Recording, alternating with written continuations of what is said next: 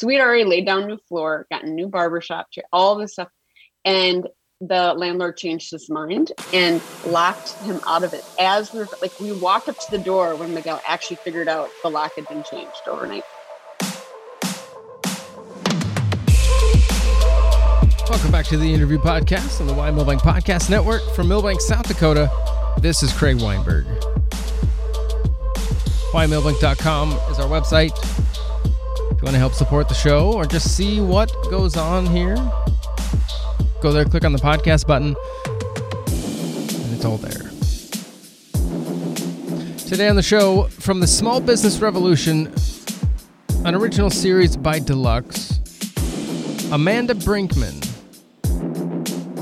Amanda passionately believes that all brands can make a meaningful impact on their communities while making a transformative impact on their own bottom line. Through a successful career spanning the world's leading creative agencies and corporations, Amanda has proven the power of her marketing for good mantra time and again. I had the chance to meet Amanda. She graciously agreed to sit down with us. I hope you enjoyed this conversation. Thanks so much for listening. Let's jump right into it.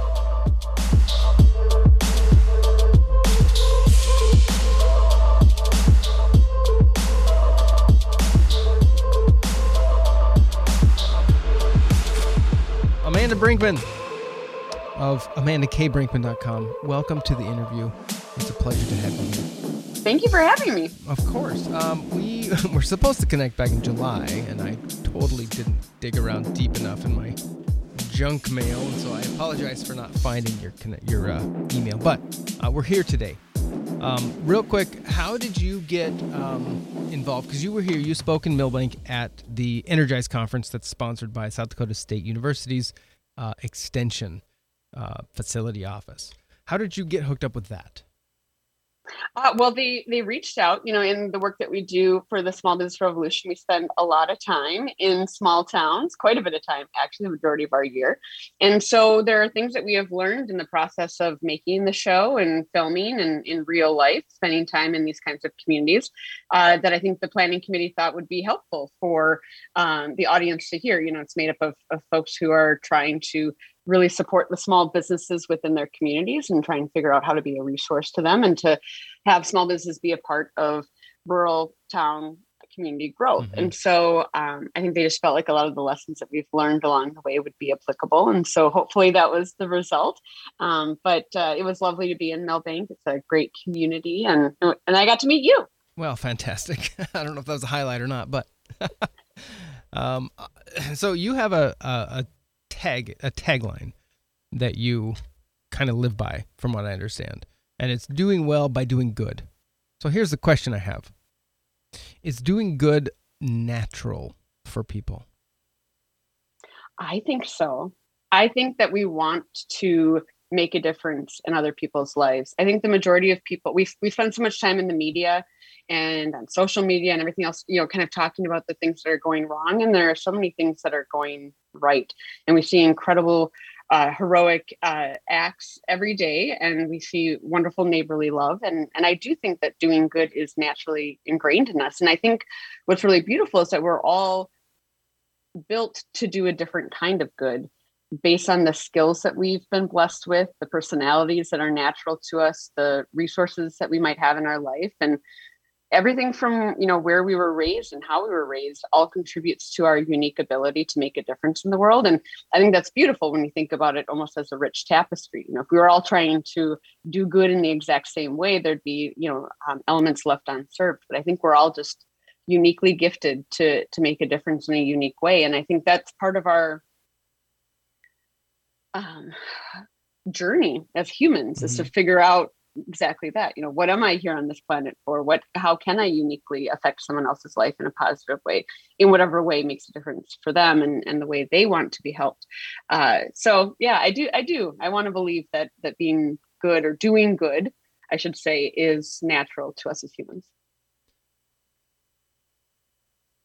is that something that we need to kind of learn like avenues of that especially this idea that um, you know, if, if we all tried to do the same thing, then we would end up leaving things out because things wouldn't be getting done. And that makes all the sense in the world. So, are there opportunities, I guess, that you can see where we can begin to instill in the next generations and maybe even some, you know, some older people as well, um, ways that they could do that, like opportunities and uh, suggestions, perhaps? Yeah, you know, one of the things is we have a young daughter, and I have to say, you know, spending time in her classroom and around her friends and with her personally, I feel like this next generation kind of gets it in a different way. I think we need to just get out of the way and let them do social good. I think they understand diversity and inclusion and all of these things that we struggle with in society today. They just seem to get it in a different way. They mm-hmm. just love one another in a way that is um, inspiring. And so I think the next generation gets it. I think where the rest of us uh, have some work to do is just to understand that the the prejudices we might have or the perceptions that we have get in the way of helping other people feel seen or heard or loved. I think at the end of the day, no matter what you believe or what you've been raised to believe, our job is just to make sure that everybody feels love and to not feel like who they are as people is wrong or that that there's a, a certain hierarchy to society i think it's just about leading with love in every interaction. Um, and i don't mean leading in terms of leadership though that I, I, think that's also something that leaders need to focus on but i mean our first instinct when we meet someone else should just be to find a way to love them. Mm-hmm. and whether that's a compliment or whether that's advocacy or whether that's intervening on their behalf i think it's it's just about uh, leading with love in every interaction and making sure people feel loved for who they are. You've been in the marketing world for a, a while um, quite possibly most of your adult life. Is that correct? That is correct. What drew you to that aspect of life? Very interesting question. So, I, you know, growing up, I always felt like I wanted to do something that was good, and um, I was raised in a um, in an environment where we that was just the way we thought about our role and so i'm very glad i'm very grateful to my parents for raising me with those kinds of values but I think I always thought that a, a, traditional career path to doing good would look like, oh, I need to join the Peace Corps right. or uh, become a teacher yeah. or run a nonprofit. And so, but I was always attracted growing up to like just design and production and um, advertising and film. And I remember I was talking to uh, one of my high school teachers. You know, you're having the classic discussion: what do you want to be mm-hmm. when you mm-hmm. grow up? You know, we were all starting to think about college or what was next after high school for us. And I shared that conflict uh, with him. I said, I really want to do good in the world. But man, I am so drawn to just like, you know, that marketing space and, and again, design and advertising. Uh, so I just I don't know what to do with that. I'm, I want to do both things. And I remember he said, without even thinking to him, he just said, Well, Amanda, if people who want to do good in the world never go into the business world, how will the business world ever get better? Mm. Um, and it was just like, a, that was like what I think what people call paradigm shifts, but it was a light bulb moment for me where it was like, oh, yeah, no, if if all of us who want to do good only go into the nonprofit space, then right. we're, we're leaving too much on the table. You yeah. know, business has incredible resources, incredible reach. There are so many other ways to affect goodness in the world. And so uh, when he said that, it almost kind of gave me permission to pursue something I was passionate about uh, and try and figure out how to bring goodness along for the ride. And uh, there's plenty of other people in the business world who want to do good too, but I've lived my entire career in pursuit of how do I bring those two things together. I think I'm a gifted uh, um, brand expert and marketer, but if I can also bring this perspective of we need to use that work to do good, uh, then then we're able to to bring that into the business space. And mm-hmm. so my latest work with the small business revolution is certainly the most poignant you know culmination of those two things coming together something that has done well for the company i work for which is deluxe and is also doing good for the customers we serve which is small businesses so it's kind of the a great proof point in this concept of you can do well by doing good as a business you can do something that makes a difference for your for your business but you can do it in a way that um, puts goodness out there.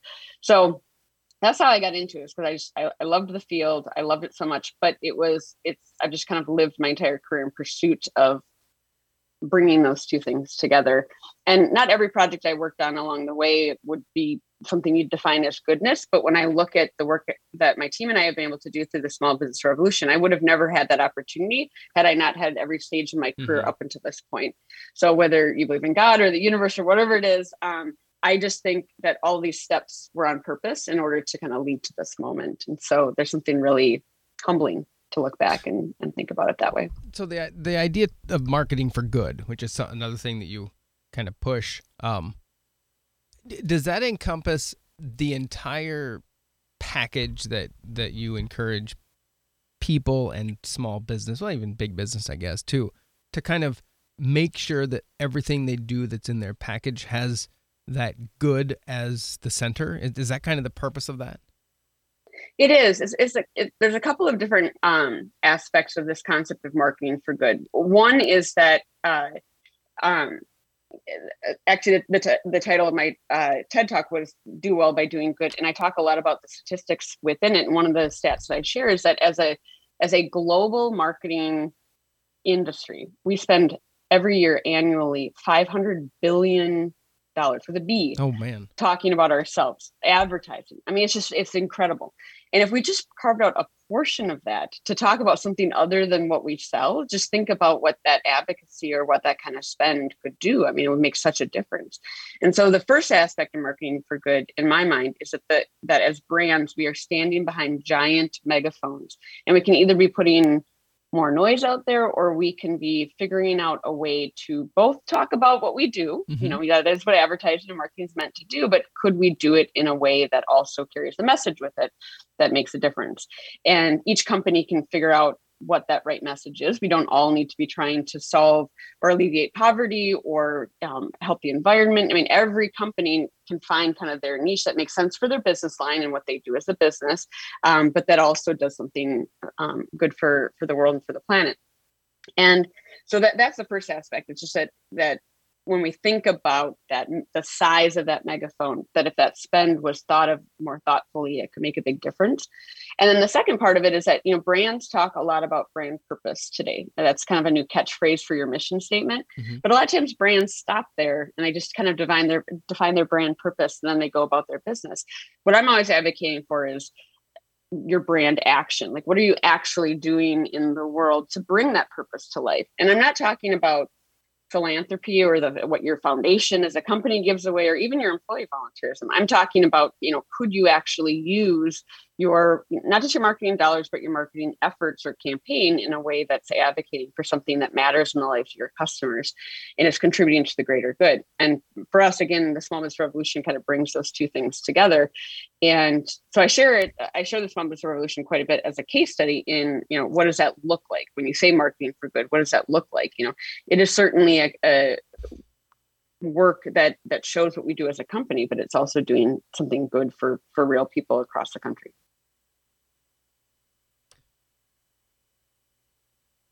what has technology done to good or bad to the marketing world? Uh, technology has, has done a lot. I mean, specifically as it relates to the space that Deluxe serves within small. We work with large financial institutions, enterprise clients as well. Um, uh, we're really a, a, digital technology company, but in the work that we do with small businesses, this is why we help small businesses with things like marketing because the advent of the internet really leveled the playing field. Mm-hmm. So technology became accessible to everyone. It wasn't just big business. Uh, it, once the the internet kind of um, started to expand, it meant that as a small business you could show up big online. You could you could have a website too just like a big business does. You could uh, you have a social media profile. You can be findable online. Search engines could find you. And so technology again really leveled that playing field. But a lot of small businesses didn't get into business because they are tech savvy or because right. they want to figure out some of those things. They got into business because they love running a restaurant mm-hmm. or they love cooking or they love you know recording music or whatever it happens to be planning events. And so you know that's why deluxe does what we do is so that we can make that technology we can take the advantages of technology being accessible and open to all and help small businesses use that to their advantage to grow and be uh, sustainable as a business but do it in a way where the it's a you know it's understandable for the small businesses and they can get back to doing what they love about it because they feel like they have a partner that's helping them with those things. So technology has, has completely changed um, the marketing uh, world for small businesses. And then the way it's changed it, certainly for big businesses, you can just measure so much more. You can measure interactions and click throughs, and there's a lot more insight into what's working about your marketing, which is a good and a bad thing. Um, it, it means that you can continue to optimize your marketing mm-hmm. as a big business, but it also means that sometimes you can become too laser focused on those metrics and, and and we've seen marketers and companies almost become too obsessed with those percentage shifts from campaign to campaign and haven't taken a step back and just trusted the gut that we used to rely on in the advertising and marketing space. And so, in my mind, marketing is one part art and science, and we've become a little too focused on the science part and have lost some of the art. So, that's part of what I'm also advocating for. I think that's a, a lost art in some of a lost thing in uh, some of the education we're getting too. It's like that. That seems to be the thing that gets brought out. Is that that art that can removed when funding goes down? What do we pull out of education? Kind of start with the arts things that we want to back away, and um, you know, th- there's value in life that you can get out of those things. Um, the uh, it you know because we've got you know e- internet, everything's online. Especially 2020 really pushed everybody to get online and to kind of go digital. Uh, is there just so much noise out there now? How do you get up? How do you poke your head up above the fray now? Because it's so vast. It really is, and it's a very you know um, it's a very crowded space for all of us. It's hard to to get people's attention. I think from a business perspective, what you just need to focus on is who are you trying to reach? You don't have to be reaching everyone. It, it, it's almost impossible to, to reach everyone mm-hmm. without a huge you know influencer spend. But where are your customers spending time? How do you uh, work with technology to make sure that the kinds of customers you want are finding you? So um, we talked a little bit about this at, at the conference. I shared that you know uh, it's the digital adoption was fast forwarded throughout 2020 so yeah. it, everyone's kind of consumption of, of online not just content but buying things online having video calls all of this was fast forwarded about five years in you know in one you know 12 month period and so now people expect to be able to you know find you online yeah. buy from you online and, and figure that out and so businesses kind of it used to be it was very very good for your business to do it now it's like a necessity mm-hmm. and as we see the delta variant kind of rearing its head, we might have to go back into some of these shutdowns and things like that. Everyone, we hope not, but um, that is your digital, you know, your digital presence is your storefront for a lot of folks. So it's about figuring out how you work with those uh, with technology to be and you know to to break through. And so the way you do that is to make sure that you just have a really strong digital footprint and that you're findable online. The name of the game now is search. We all do it. It's how you find you know we we either google or whatever search engine you use you type in questions or you search for coffee shops near me or you know that is how people find websites. And so you can or businesses. And so you can design your website and your social platforms and your directories in a way that works with the search engine so that you know your business is showing up when people are searching for it. Mm-hmm. and uh, a lot of businesses like oh they hate dealing with that piece of it but it's like it's it's necessary. Yeah. that is how people are finding you. Yeah. The herald advance was a newspaper that funny I, when i when i moved to uh, south dakota i grew up in oregon. When i moved to south dakota in 2008 uh, i got to know the old lady who ran who runs the current newspaper in town and at the time, she's since passed away, but at the time, she was adamant that you move to town, you you're in their paper. That's what you do. That's just what you're supposed to do, being a business person in town. And you know, whatever. I mean, it, I'm young enough that the the technical age had taken over a little bit, so uh, I wasn't sold necessarily just because of that reason. However, I found it fascinating. The other day, I working with a client. Um, they had the entire year of 1928 of the old the other newspaper that's no longer here. And the headline, it, it's a story, a, a little blurb from the, the paper itself. And the headline is A non advertising merchant helps promote mail order sales. And this is 1928, so we're almost 100 years ago.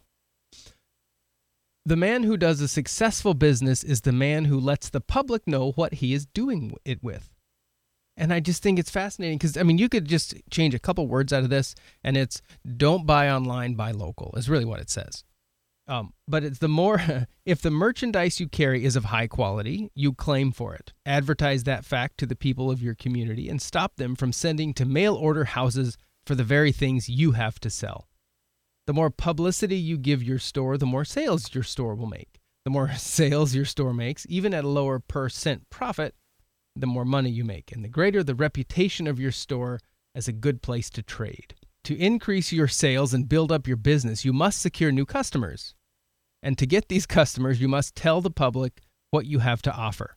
This can be accomplished in only one way, and that is by regular use of your home newspaper. So it's a total ad for the newspaper. But, but I thought it was fascinating that 100 years ago, nearly, we're having the same conversation.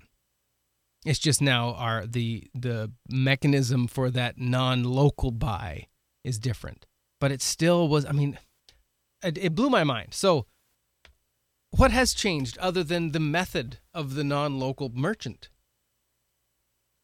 Nothing. I mean, I think that is what is so interesting is that you're always kind of having to talk about the advance every business should that is what marketing is. Sorry, I'm a step back.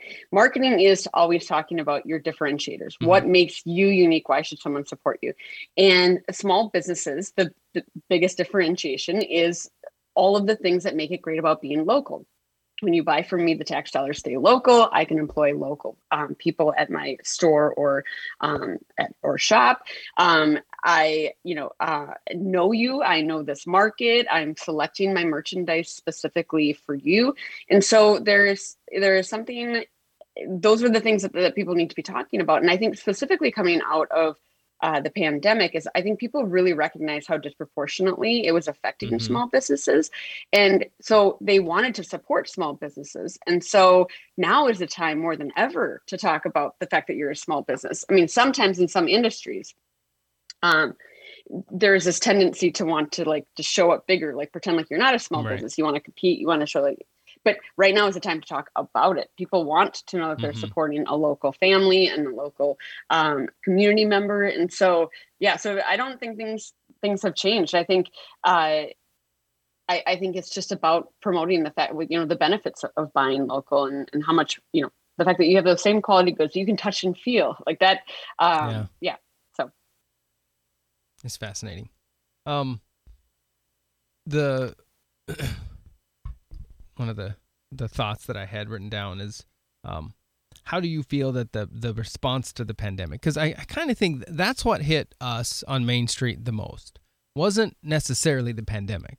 It was the response by government to it. And then that you know just rolled down the hill and started becoming a big snowball. Um, how do you think that has affected the I want to say the the mentality of Main Street America. Because what, what we were done, what, what, what happened is we were forced and told, kind of and on a grand scale, that the only places that you should be going is home and the big box stores. Everywhere else was unsafe to be. And so what happened, like I know in South Dakota we're a little bit different because we didn't quite have that that much local control, which helped us greatly continue and be able to survive. Um, but just in Minnesota, I mean, I've got some photographer friends um, that live over there, and they couldn't technically have their open sign on, even though they managed one client at a time, and it was always time between them. You know, according to the rules, that they, they couldn't do that. And I know that just um, their men, their mental state got affected by that. Um, what did that do to the small business as you as you travel around and talk to more of these people? I mean, did it hurt? Do we have long term damage that was done? I think personally, um, everyone was affected by what the pandemic represented. Hmm. I don't think I won't comment on uh, kind of like here's the thing i think a lot of the things when it came to the shutdown were meant to keep us all safe and and i don't know that any of us have a better solution for how you do that at scale in an unprecedented literal global pandemic and so i think the thing that small businesses and entrepreneurs do really really well is continue to evolve. Like the thing that makes you an entrepreneur, I mean, you are a classic case of it. The thing that makes you an entrepreneur is that you continue to have ideas, you want to explore new things, you want to keep going. There's no, mm-hmm. you know, you're there is no like finish line right. to running a business. It is always, you know, a consistent evolution of your business. And I think what the pandemic did is it forced small businesses to really, really focus and figure out how do we continue to stay in business? What are we really good at? Where are we making money? Um, you know, one of the outcomes of the pandemic that we saw for small businesses is this shift from growth to profitability. So instead of mm, thinking about just how do bit. I keep growing mm-hmm. and doing more things, how do I do things that make me money, keep people employed at my business, and um, and just that like forced focus was actually really healthy for mm-hmm. businesses. It felt painful for sure. I mean, there's no getting around that, but it actually thinking about profitability running a business versus just growth is actually a really healthy way to run a business um, and so i but but speaking of the, of the mental state state i think you know even kind of the spring when the, the mask mandate was lifted and things you kind of felt the world reopening a bit I felt like almost this whiplash, like, whoa, are we going to talk yeah. about what just happened? right. Like, this yeah. was a crazy year. Yeah. Like, it was really hard. Like, and no matter how you were experiencing it, whether it was from a place of privilege or whether you were really, really um, affected by some of just you know people were losing jobs people were having a hard time mm-hmm. um, you know uh, with the space you know covering basic needs. I mean there there were so many different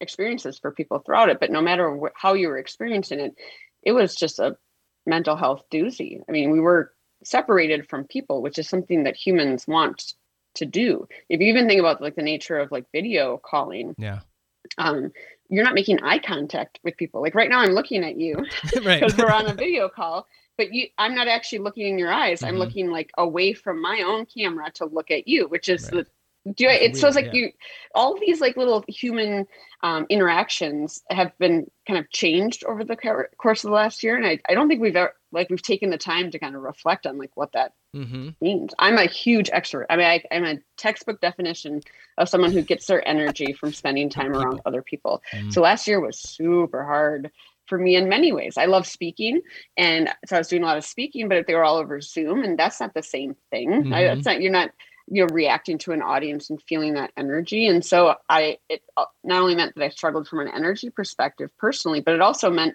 i wasn't doing things that i was good at which also give me energy. Um, or at least i wasn't feeling like i was doing them the way i like to do those things. Right. and so i think no matter who you and, and so you know i think business owners felt the same way. They they're in business to provide a business and they were hamstrung by that um, based on what was going on in in the world through a pandemic. And so I think I, I don't have I don't have the answer for for how that's affected people because I think everyone has experienced it differently. But I think if anything, we're prepared for something like mm-hmm. this better. Like depending on what happens in the fall, I think businesses will be in a position a bet much better position to react to it than they were obviously back in March of 2020 because we hadn't seen anything like it before. Um, so anyway, I yeah, don't know. It's and, and assuming that the you know the the response will be the same you know, it's now a known, a, a known quantity. So, you know, it, it will be uh, mounted differently. That's definitely true.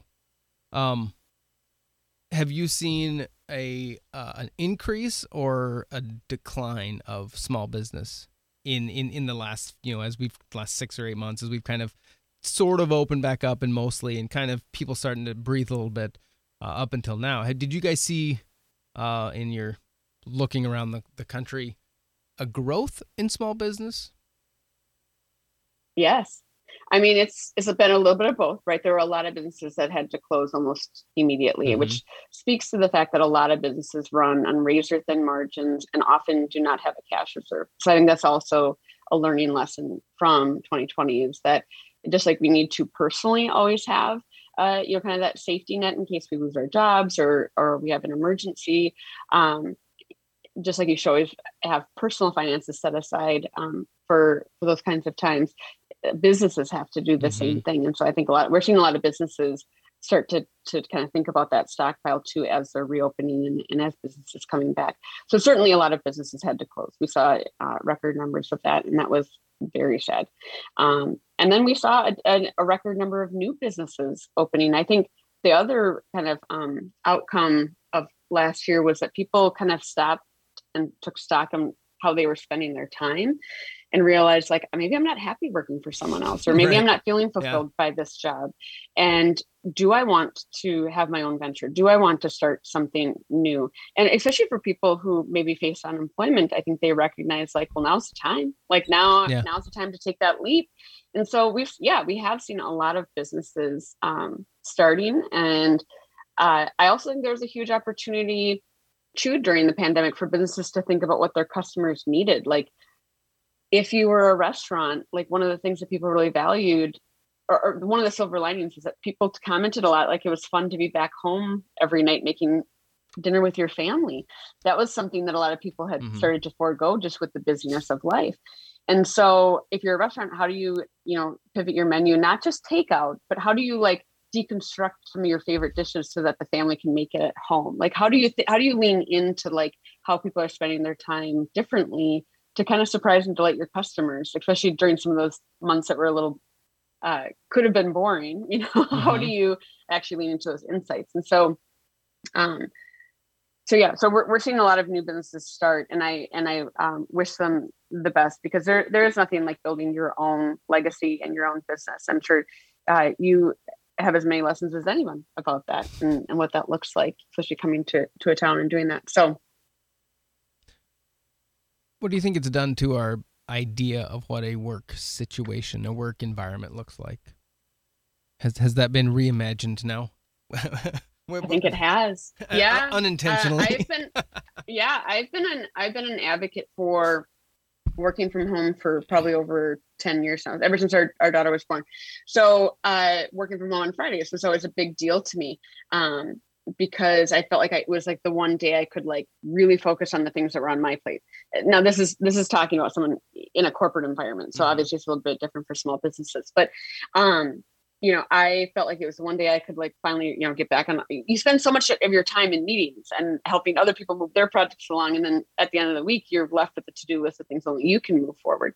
And so I loved those Fridays um, because I could just focus on all of those things i could i could just get it all done so i could go into the weekend feeling peaceful but i remember over the years you know other teams would look and i would make sure that my entire team if they wanted to had the option of working from home on fridays too um, and a lot of them uh, took advantage of that or, or liked that setup too but i remember other teams would sometimes like look at that a bit with skepticism like oh are you really working right. or why are you home on and yeah. i think the pandemic just taught everybody like no you can't yeah. no we were super productive on those days mm-hmm. like and so it just i think it just kind of reduced the stigma of where you get your work done. And if we're not using technology techn- the technology should help us live a fuller life is, is what it should live in service of. And so um I think I, I think we're going to see so many you know large employers really opening that up. Like we know I've always treated my team that way as a leader in corporate America. Like, you know what your job is, you know what it is expected of you. I trust that you know when to get that done and how to get that done. Right. I don't need to tell you that you have to be at a desk to do that or in a building to do that.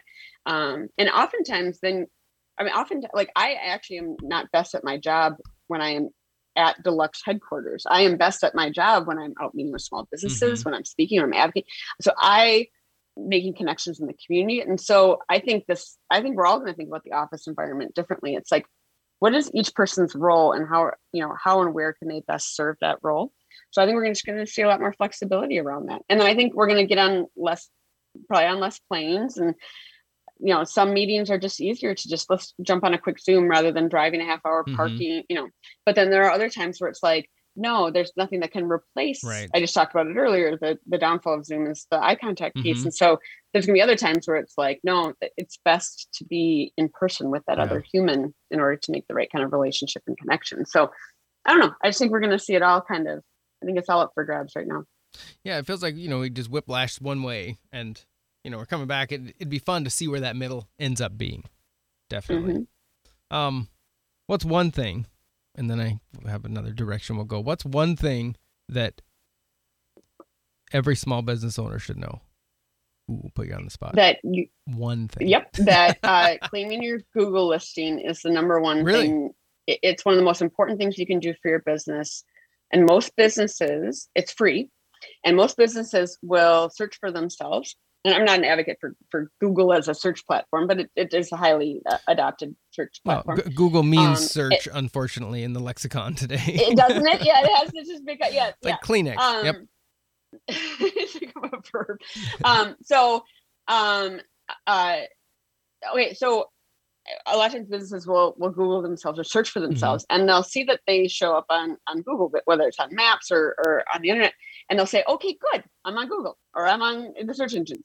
But if you haven't actually claimed that listing, Google is just making guesses about mm-hmm. your business. They make good guesses oftentimes. They think by based on the name of your uh, business that you're a restaurant or you're a coffee shop.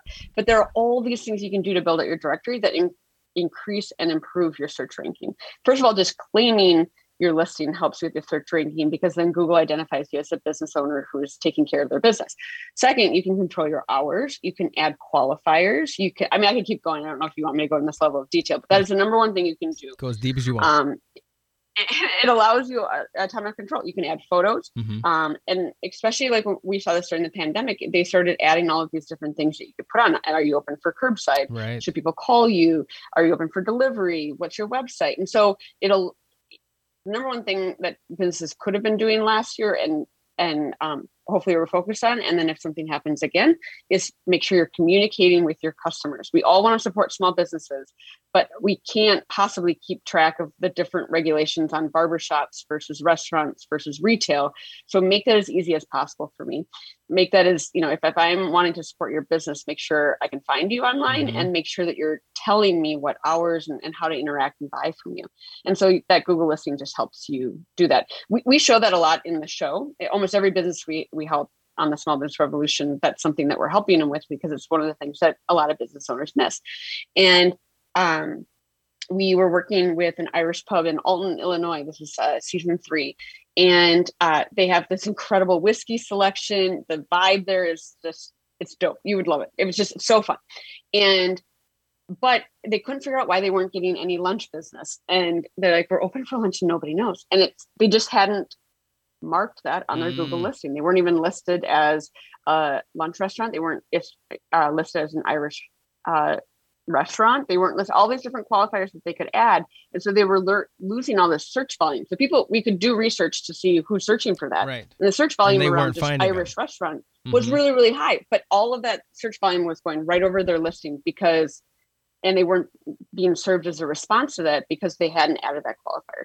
So anyway, every episode we have an example of why you, it's really important how you're listing and, mm-hmm. talking about your business so that you're capturing that search volume. Is, That's the number one thing you can do. Is Facebook a, a reasonable alternative, uh, equal substitute, or is is the Google side really the most bang for your buck? So search engines triangulate. Nope, you're right. Uh, search engines triangulate um, multiple places that you show up online in order to make assessments about your business. So the Google listing is uh, free and a really easy, quick fix to make sure that you're covering a lot. But it also cross references that data with your website and mm. with your social platforms. So the the most important thing to be doing is to make sure that you're consistent across all three of those. So make sure that the hours that you have on your website are the same as your directory and your listing. So at your Yelp, your TripAdvisor, your Google, everything. And then also making sure that those are accurate on Facebook as well, mm. um, or any of your social platforms. So that's the number one thing is if you're going to change your hours, think through everywhere you're showing up online and then making sure that those are consistent um, and then making sure that those same things that you're thinking about as your qualifiers when you're doing something um, like your directories and listings is also to make sure that you're doing that on your website and thinking through how people are searching for you and that those keywords are built into the copy on your website. But social media platforms can be great, but you'd be surprised how many businesses still in 2021 are relying on social platforms as their website. Mm. And that's not wrong. It's just you're missing search volume. So, like so it's, web, just, it's just the limited. website is you are rewarded in search for mm-hmm. having a website. It doesn't have to be complicated website. You don't even have to have people don't even if you don't want to get into like online shopping for your business because it doesn't make sense mm-hmm. or it seems too complicated. You don't even have to do that. But people need to be able to find they need to land somewhere. There's a reason why it's called a landing page. They right. need to be able to land on your business somehow online. And then you can direct them somewhere else. Uh, call us, email us, whatever it, visit us, whatever the action you want them to take is, but they still have to be able to find you on the internet. Do you ever work with um like communities, cities at, at, at that level on this kind of marketing thought process too? Yes. Yeah. So are, are, they easy to work with or hard to work with? a little bit of both. Um, so, uh, so uh, uh, for your listeners, the, the, concept of the small business revolution is each season we revitalize a different community's main mm-hmm. street through its small businesses. So each season takes place in a different small town, and that's decided through a whole voting and nomination process. Um, so in conjunction with working with the businesses, each season we work with the town that we're in as well. And so, usually, uh, specifically for episodes, for seasons one through four, five was a bit different because it was during 2020, and I can mm. talk about that later. But um, uh, episode one is all about the community and the community challenges and the history of that town and um, you just really fall in love with that community. And then episodes two through seven are about an individual small business. And then in episode eight, we always show the same marketing things that we're doing for the businesses in their episodes for the town itself. So very insightful question. So we'll help them making sure that they're findable online, that they're talking about the differentiators as a community, why you should visit there. Mm-hmm. And it they're always lovely to work with. But the challenge is that in most towns experiences is that you've got a chamber, you've got the government, you've got right. uh, or local government, maybe you've got a Main Street Association. Like you just got so many different groups that are talking about the same thing. The biggest opportunity is how do you bring that all together mm-hmm. so that um, you're uh, really making sure that everyone's talking about consistently, but that you're using you're harnessing all of that power for for one good versus like you know having the same teamwork and the same things for four different organizations. Right. Well, you're reinventing the wheel 17 times. Um, is there yeah. any change in that dynamic based on the size of the community? Uh, yeah, you know, the larger the community, usually the more robust resources they have mm-hmm. in terms of size of staff or just um, uh, savviness in that digital space. But I think at the end of the day, what we find is whether it's a super small community or um, getting up on the larger side, I, I think what's really beautiful is that people in those roles and serving those organizations really want to help their town grow. Yeah. I mean, that's their job. And so it's really, really inspiring to see people dedicate their life to helping their community be successful. And so I think one of the things we saw coming out of 2020 is that a lot of small businesses started to recognize the value of you know their local chamber of commerce or their local main street association or their local you know visit wabash uh, mm-hmm. tourism association. Wabash indiana was season one. And they have such a lovely incredible um, group at visit wabash. But um, uh, it's uh, it I think there's small businesses just recognize like, oh, I do need to participate in these local groups. They're here to help me. They're mm-hmm. here to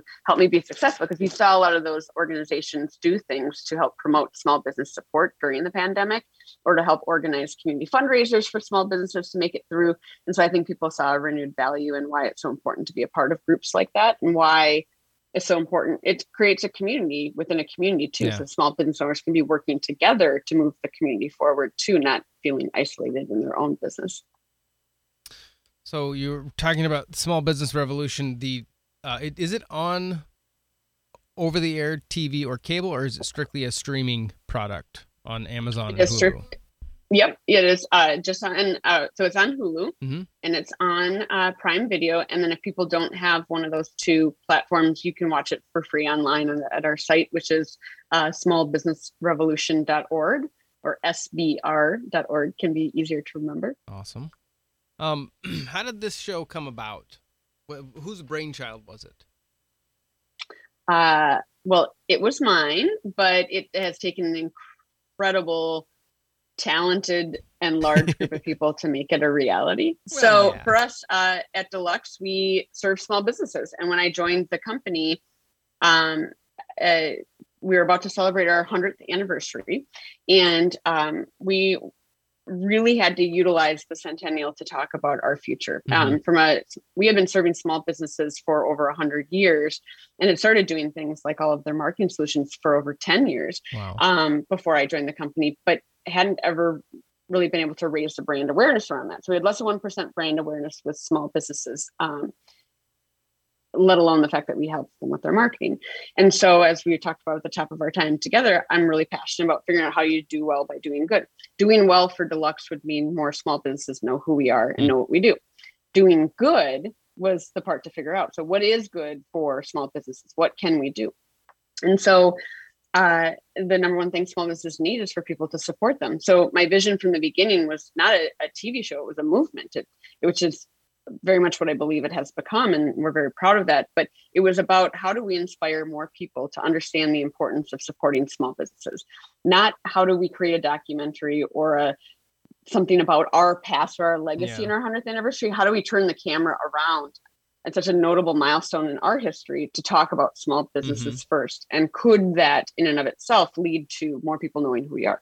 So the doing the doing well would be more people knowing us the doing good would be driving business to small businesses. So so, so in really, our first it, year so sorry so it really is the concept of kind of showing the result of who you guys are as a company?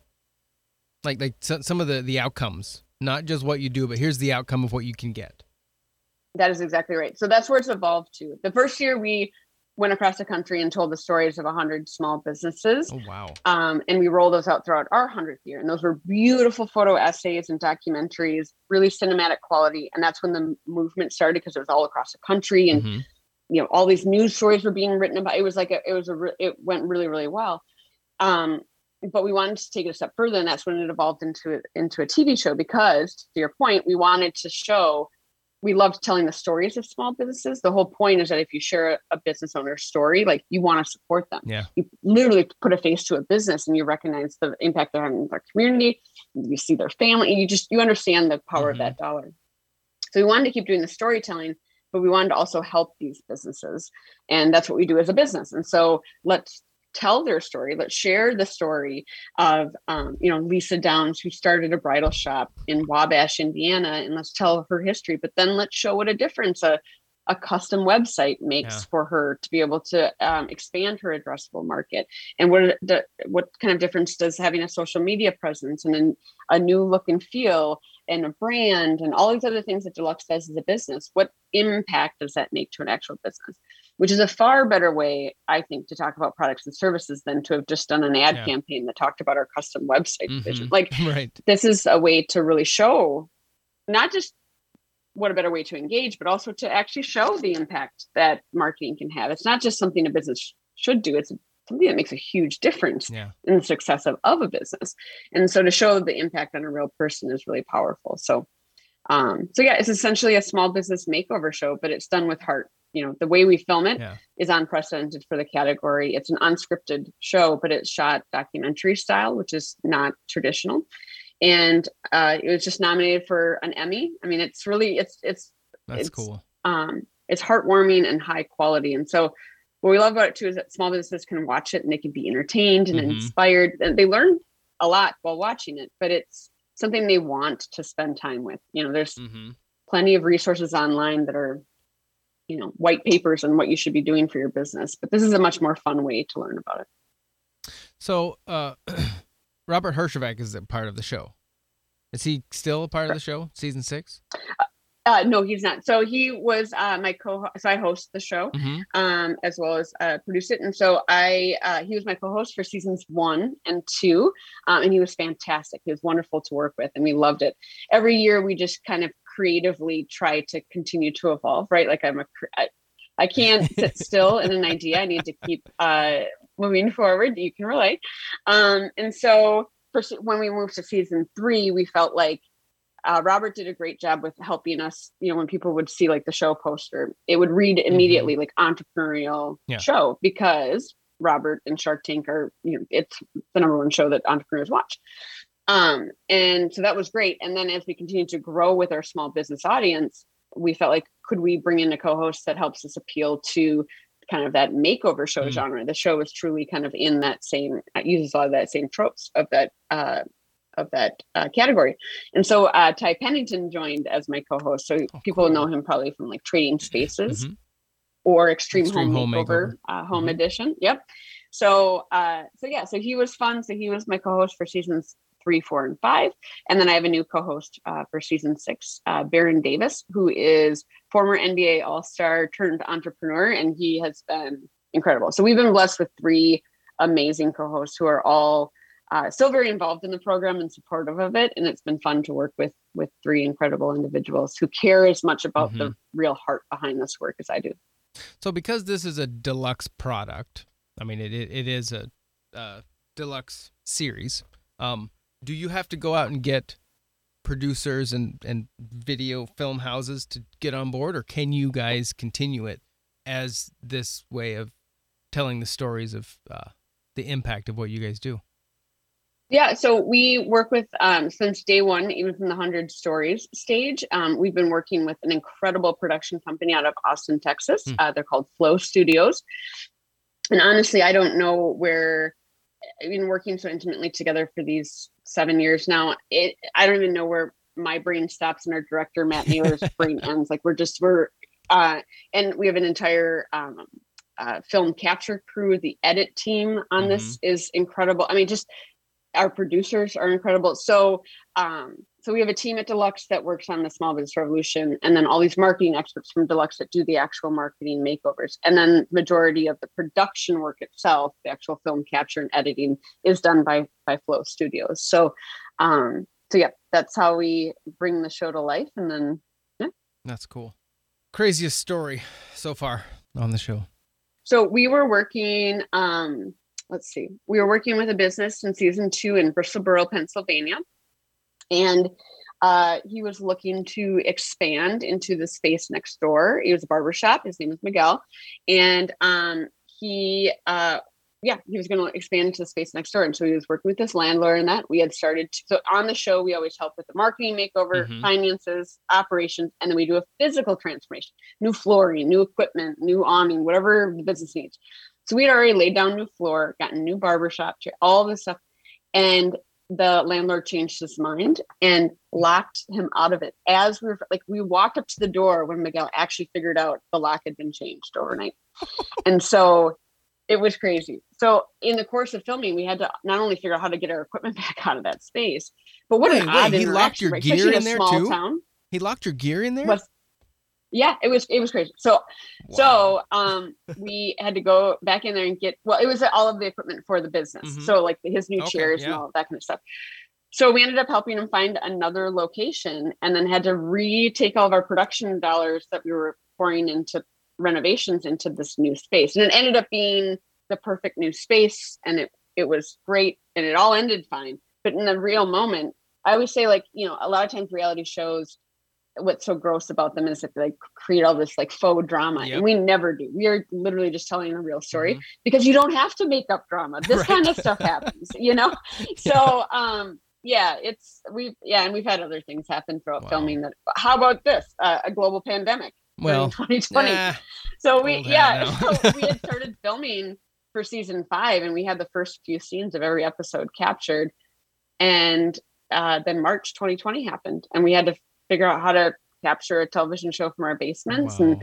still help these businesses. And it became that much more vital to help them not just survive the pandemic, but to thrive. And mm-hmm. so it actually was a blessing to my team and I that we were focused on this work because I it allowed us to feel like we could do something to help small businesses during yeah. that trying time. So anyway, we figured out how to film a, a television show during a, a, global pandemic. So that actually I should have led with that. That was probably the craziest production story there is do you ever get like unhappy grumbling from others in the communities that you guys are in? Or is everyone pretty mm-hmm. much on board? They're they're on board. I mean, I think um what I'm sure there's always some some outliers when you can't make everyone happy, but um part of the process is that you know the town is nominated by someone from the hmm. town. Mm. There's a whole voting and vetting process and then we come to the communities and they host these big rallies. We get hundreds of people welcoming us to town. We meet all the small business owners. We walk door to door. We shake hands. And so there are months of lead up before filming where the town is like lobbying to win you know their right, spot on yeah. the show. So they're they're they're you know they're wanting this and the entire community has been activated to get these votes in for the community. And so, uh, so usually it's something, I mean, it's something that the town really, really wants and understands the importance or the opportunity to have your town highlighted on a national award winning television show. And so, um, so yeah, you know, and, and then I think that they feel the ripple effect too, because we keep all of the, the dollars local too. Mm-hmm. Even when we're making the physical renovations, we work with local contractors, we work with local distributors, um, we try to buy from local artists. And so we try to make sure even the dollars we're dedicating to the businesses are coming into the community. And so I think people see that ripple effect. Yeah. And some of the results have just been so astounding. I think it's hard not to be excited about the impact of the show. Do you see it ending at all soon, or is this something that there's just so there's so much more to do that it it could keep going for a long time? Yeah, I think we'll see. You know, our focus for season six. Uh, so we're based in Minneapolis and St. Paul, and uh, so we're actually uh, this season. Uh, as we've typically worked with small towns, we're actually working with a larger metro area this year. So we've brought the small business revolution home to Minneapolis and St. Paul for season six. And we're instead of working with one main street, we're working with six different neighborhoods and we're featuring all Black owned businesses and entrepreneurs. And so we feel an incredible we're incredibly inspired by this season and by um, having the privilege to share the stories of these mm-hmm. incredible entrepreneurs in these neighborhoods that perhaps have been underestimated in the past and to show what an incredible impact entrepreneurs have and ripple effect they have within their communities and that's always been the point of the show but i think it could never be more important than to just show how vital these particular entrepreneurs are in these neighborhoods in minneapolis well, that's pretty crazy. Where is the best place for people to follow you around the interweb as a marketer? Uh, so I'm I'm very active on on Instagram and on Facebook. So uh, they can follow me at Amanda K Brinkman. The the K is important when finding my Facebook public profile. And but yeah, Amanda K Brinkman. Uh, on Instagram, Facebook, and Twitter. Um, and then uh, they can find the show on Hulu, Prime Video, or SBR.org. Um, and then my personal website is amandakbrinkman.com. Fantastic. Well, um, I could keep going down the road, but I won't. Uh, we'll stop here and we'll maybe we'll reconvene after you get more production done and we have some more more time. That'll be really fun. Um, I appreciate meeting you and uh, I loved what you had to say here. Oh, one of the things I do want to touch on real quick um, that I, I, think I mentioned this to you when I saw you last week. Um, was your I think someone in the audience asked you what the um, what what communities are the most successful, um, or what mm-hmm. make what makes them most successful. And one of the things you said is is when they understand the value of the small business in their community. Kind of talk about that a little mm-hmm. bit. Yes. So the things that we see in, in communities that aren't just that are truly thriving are that they understand the importance of supporting their small businesses, um, both buying from them as well as making sure that they're creating resources for those small businesses. Because your small businesses are what make your town mm-hmm. unique.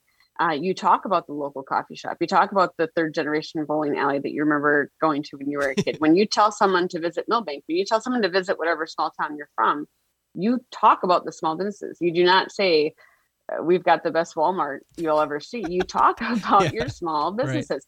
Right. And so it is really important to double down on supporting them then and making sure that the entire community understands the value of that um, and that maybe you'll spend maybe you have to spend a little bit extra on certain items but there is value mm-hmm. in that um, and you're helping a, a local taxpayer you know contribute more to the tax base you're helping a local family you know uh, and you're helping you know some a, a, small business owner give back to their community because you see that disproportionately that small businesses are the ones supporting the little league and all of that right. so it's just really important to support your small businesses and the towns that get that and lean into it and are really judicious too about which big businesses they allow into town too i mean you need a little bit of a mix um, but when they're thinking through that, they're thinking about the small business mm-hmm. mindset first. And the other thing that we see in towns that are really thriving too are are really thinking about diversity and inclusion thoughtfully and on purpose, um, and are really thinking about what is the feeling of our community. Is it open and welcoming to all? Um, towns can't expect to grow or to survive if it isn't a place where people feel seen and heard. And no matter what your personal um, things that people uh, will qualify under personal beliefs. Mm-hmm. Um, no matter, it, it is just the right way to treat other humans. Like just make sure that everyone feels welcome um, in your community because that is how you will grow. You're never, you're not going to, uh, you know, um, continue to grow tourism or residents without doing that because this next generation sees this differently and they and they want to make sure that they're raising their kids in an environment that feels like that. And the big advantage of a small town is the sense of community and that you know everyone. Yeah. So that feels like love. So let's continue the love all the way to you know um, making sure that we're being really inclusive of LGBTQ plus and that we are um, very open to uh, racial diversity and that we're we're just being we're being purposeful about it. Because mm-hmm. um, what's real interesting in these small towns is you talk to individual people and they're like, "No, I'm I'm I'm I'd put a pride flag outside of my business, but I don't know how that would be received. Or I'll, I'll put a Black right. Lives Matter uh, poster in my window, but I don't know how it'd be received. Like if you talk to individuals, everyone gets why their town needs to think that way but then when you talk about it collectively you're not seeing this kind of mm-hmm. movement mm-hmm. in that direction and so i think it, it just takes one person to start to say no we want our town to be known for love not exclusion um, so anyway those are the two things we see in businesses or yeah. in towns mm-hmm. that are thriving so they're thinking about their growth and even if even if people can't wrap their heads around it for for whatever personal reasons think about it as an economic driver you want your town to grow Mm-hmm. That is good for you. That is good for your businesses. So, what does growth need to look like? It needs to look like a place where people want to be. So, w- would that take some uh, a little bit of research to kind of see what your community is like, and then like like are you are you saying that they should change some of that to to open up a little bit more, or is it just be aware of what's local already? I mean, how would that look? Yeah i think it's about i think it's a little bit about i mean talk to kids who have grown up there and aren't moving back and mm-hmm. ask them why and i think you'll get a lot of your answers there and, and there is question. there is something that yeah. kids are attracted to in larger metro areas and it's the fact that they can find their people and mm-hmm. that they can feel a sense of community but your community could be that sense of community too mm-hmm. you know and i think it's about having some signage having you know, having pride flags, having different like just visual indicators of being open and welcoming. There's there's a lot of different um, there's a lot of research around the power of murals. Um, yeah. You know, uh, even just claiming it on the side of a building that we are a place that is open and welcoming to all. So, um, I think I think each community needs to just stop and uh, be honest with themselves about it. But you could do research, but I think it could be as simple as asking kids that grew up there if they're going to return, and if yeah. not, why not? I, I think that's a great question. Um, very much awesome, Amanda Brinkman. Thank you so much for giving me this moment. Um, it was great to talk to you and kind of get to know you a little bit. Um, other than the marketing business that you do, um, what are your hobbies? I heard you might run. Uh, my husband. Is this right? Are you a runner? Yeah, I yes. Um, I do. I run on purpose. oh, that's no, um, no one chasing not, you. Even. Not just when I'm being chased. uh, no, I love uh, staying physically active. Yeah. I could be a little better about that this summer. We've gotten a little. Uh, we're filming, and so whenever we're filming, the schedule's mm. okay. Anyway, I love physical activity. Uh, my husband and I love love, love, love live theater. So we're anxious for all of that to come back. I love musicals. I love all that. I serve on a couple different theater boards. Um, we love uh, trying new restaurants and supporting local entrepreneurs in that way. Um, I wouldn't go as far as to call myself a foodie, but I'm very into the restaurant. It, it, is there a certain uh, genre of food you prefer? Uh, I like. I love it all. I really do. I like. I I love all. So I love. I love to try it all. So um, I am not picky. Channeling um, your inner Andrew Zimmern. Uh, what's that? Channeling your inner Andrew Zimmern a little yeah, bit. right. Yeah, he's a Minneapolis native. Yeah. Yes. Uh, we have a great restaurant scene here in Minneapolis and St. Paul too. So that it's fun to support yes. that. Uh, we love sports. Uh, we have season tickets to to most of the local teams, which we're in Minnesota very blessed to have. You know, mm-hmm. all four now five with uh, the Minnesota United. So now we oh, have the, the soccer, soccer league re- right. represented here as well. Yep so we love that. And then, um, yeah, we love spending time with our daughter. And so that's cool. Well, excellent. Any last thoughts you have before I, I let you go? No, I, did, I, I just encourage everyone to, you know, I think this, this, we started talking about goodness. I think, mm-hmm. I think it's just about everyone just kind of figuring out. Yeah, I just encourage everyone to think about themselves and think about not everybody has to be you know making big speeches on stages or running nonprofits or serving on committee like there's just a way we can all continue to, to pay it forward when it mm-hmm. comes to mm-hmm. goodness it can just be a smile to a stranger it can just be a simple act of kindness it can be stopping to think about our own prejudices and think about the work we might need to do there um, and so I just encourage everyone to kind of think about the way you are as a person. Every individual is that way on purpose because we're on this planet for a reason. And it may be a huge reason or it may feel like seemingly small reasons, but Yeah. You, you've been uniquely gifted uh, to make a difference. And so continually spending time figuring out what that is, I think is a really healthy personal exercise. Excellent. Well, thanks again. Thank you, Craig. AmandaKBrinkman.com, smallbusinessrevolution.org. Thanks again, Amanda, for taking the time out of your day for giving us the insights that you have into small business and the marketing world a little bit. Hope all of you have a great day. Thanks for hanging out with us, and we will see you on the next one. Have a great day.